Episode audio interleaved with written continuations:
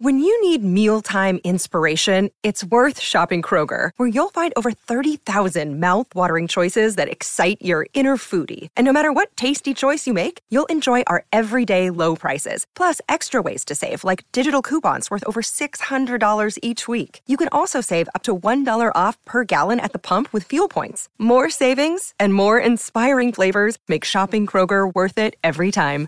Kroger, fresh for everyone. Fuel restrictions apply. Another day is here, and you're ready for it. What to wear? Check. Breakfast, lunch, and dinner? Check. Planning for what's next and how to save for it? That's where Bank of America can help. For your financial to-dos, Bank of America has experts ready to help get you closer to your goals. Get started at one of our local financial centers or 24-7 in our mobile banking app. Find a location near you at bankofamerica.com slash talk to us. What would you like the power to do? Mobile banking requires downloading the app and is only available for select devices. Message and data rates may apply. Bank of America and a member FDIC. Hey, it's always game day in Buffalo, and it is game week in Buffalo here in Orchard Park. Sal Capaccio with you on another podcast here on the Audacy Network, wherever you get it. We appreciate you listening with my buddy Matt Bove, as usual, Channel 7 Sports Director here, WKBW TV. We are in Orchard Park, and Matt and I are actually in the hallway yep. of the media room. We're trying to be quiet because there's a bunch of people working. It's game week. Everybody's got a lot of stuff to do. So we are doing this in the hallway. So if you hear any loud clanks, it will be the door from the media room opening and closing, and we'll probably get some people who chirp us as they walk by. Oh, there's no doubt about that. Who's the most likely media person to walk by and chirp us if they see us doing this? Uh, chirp us? Ooh, that's a good question. I would say probably like Swenson, maybe Josh Reed. They would probably say something.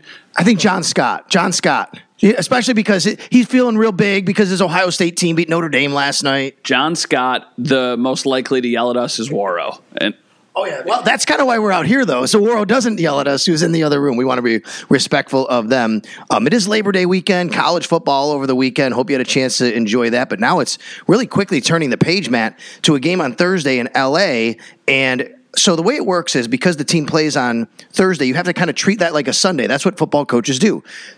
Thursday becomes Sunday. Wednesday becomes Saturday, Tuesday becomes Friday, and so on. So here we are on a Sunday, which is normally like a Wednesday media day in practice. Yeah, and I was actually talking to somebody over the weekend about this. I was on the golf course and they were asking when does the team head out to Los Angeles? And I was like, they're going to leave on Wednesday as if they were normally leaving on a Saturday. And they asked, why wouldn't they go out early? Why wouldn't they want to like try and like kind of get acclimated, get their feet wet a little bit? And I was like, no, they want to treat it just like it's a Sunday game in the Meadowlands at one o'clock in the afternoon. Like this is going to be as normal of a week as possible, at least inside this building. Of course, on the outside, there's all the extra noise, there's all the extra hype. But today is Wednesday. All things considered, they'll practice again on Monday, which would be like a Thursday. And then on Tuesday, it's usually pretty light, kind of a walkthrough day. They just try and make sure that everybody's healthy. And then they fly out to LA on Wednesday. I think we're going to get our first injury report on Monday. So whenever you're listening to this, it's Labor Day. I know that maybe you can't get it to it right away. And, you know, hopefully you get it uh, on Tuesday, Wednesday, and you get situated on this. We're recording this on Sunday, like we said. So if anything happens after this, as far as the injury report, you know, we won't know anything about it. I will answer a little bit about that, why they don't go out. It's a good question because a few years ago, the same thing popped up. And under, um, under Doug Marrone, when he was here, I remember we did go out really early, like a day early. And a lot of teams do that. Sports science is big with this organization, as you know. And, and Matt, what I've learned is they've basically arrived at the conclusion of whether it's going the other way to Europe or that way to the West Coast, you either, if you're going to do that, you either do it you got to do it like a whole week ahead of time or you don't do it at all. Like if you do it just a day or two ahead of time, you're kind of not adjusting your body the correct way. And, and that's what this organization adheres to. Yeah, it's going to be weird because the game is a five o'clock local time game. So I think these guys, not a lot of them, at least if they've played for the Bills, are probably used to that timing of the day. Obviously, it'll be 820 back here, but it's even weird for us. And it's definitely weird for fans who are going to the game or just people who are on the West Coast.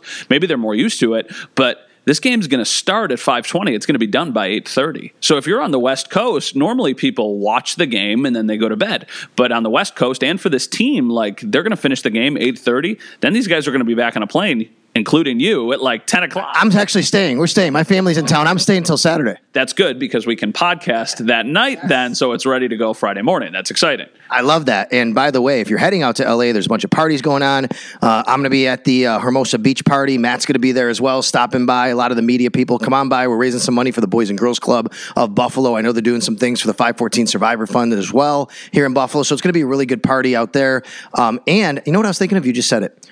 If the Bills do win, all the people out there who are Buffalo fans 8:30 in LA on a Thursday night after a big win, the party will be on. Well, this is almost like the appetizer to the evening. Like you'll go to the game. Well, I think people are going to have a really good time because they're going to get to the Bills tailgates in the afternoon. They're going to have a really good time, and then they're going to go to the game. And then if they have any juice left, then they're going to keep it going. And I think if they win, they'll have a little second bolt, like a little bit of some regained energy. If they lose, most people will probably just go back to the hotel and commiserate for a little while because that's what Bills fans do. No doubt about it. We want to get to the depth chart in just a little while, but you know it has been kind of a a, a really interesting offseason looking forward to this game, and we're here.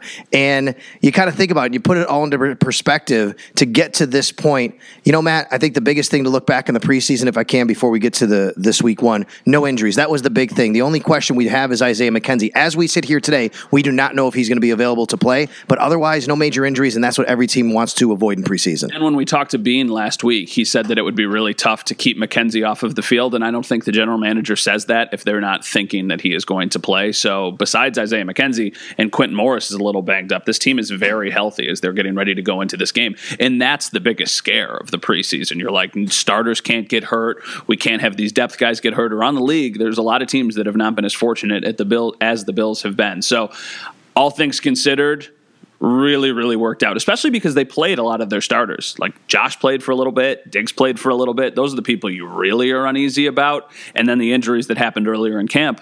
Jordan Poyer, Micah Hyde, it looks like those guys will be good to go as well. Were you surprised of anybody on or off the 53 man roster. I think that OJ Howard was the big one that people we discussed. We didn't know what they would do. It winds up Sweeney and Morris are the two tight ends behind Dawson Knox. And I also want to add this in.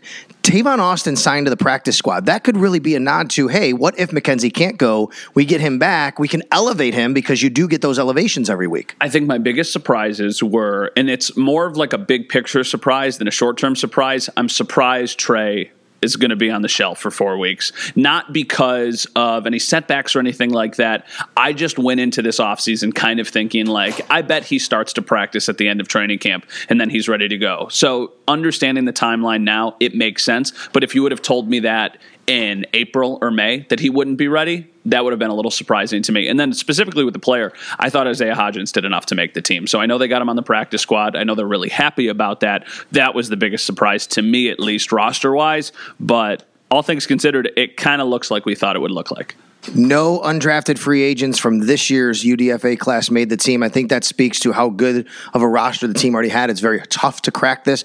The only one that I think people may have had a case for was Raheem Blackshear. He had a really nice preseason, but Matt, I mean, uh, look, I make this point all the time, and it, and it, and it bore out, which is there was not even there was one running back, one who was even claimed off waivers. Like running backs are, I don't want to diminish them and disrespect them. They're almost like a dime a dozen when it comes to teams can find them. You don't have to have one. So it never was a big surprise to me that he didn't make the team because they were just going to get him on the practice squad. It was not a thought and a fear of, oh my God, they're going to lose this guy. One running back around the entire league was actually claimed after waivers. Blackshear's path to the team is next year. If he stays on the practice squad for this full season, Devin Singletary's contract is up. You have one more year of Zach Moss. Who knows what he does this year? James Cook will be the guy. They spent a second round pick on him. James Cook will be their feature running back next season, assuming they don't re sign Singletary or go out and sign somebody else. So Blackshear's path to the team is staying here, working with the offense, getting the reps in on the practice squad, and then when it's all said and done next year, he's likely, at,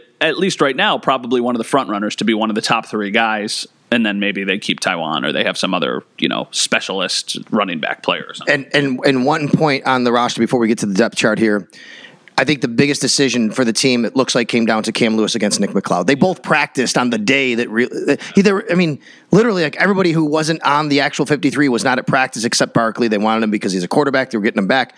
Nick McCloud and Cam Lewis both practiced. Nick McCloud gets waived. He gets picked up by the Giants. It literally might have been Brandon Beane saying, "Which of these guys can we live with Joe Schoen picking up?" Because we knew that was going to happen. And I'll also just throw throw this out there: Cam Lewis is going to be a restricted free agent next year. You still have team control for another year by keeping him on the roster, and I, I think Brandon Beane wants his flexibility as a nickel corner as well. And they also want their flexibility with, you know, their options in the future. So that's why I think the restricted free agent point is a really good point because as the secondary continues to get older and you have questions with the safeties moving forward, you have, you know, there's a lot of things they got to figure out. Cam Lewis is still a young player, he's a homegrown player. He's been with the organization for a while. They trust him. He's got the versatility and they control his rights next year. So I think he kind of checks all of the boxes and that's why it made sense that he was the one who edged McCloud out.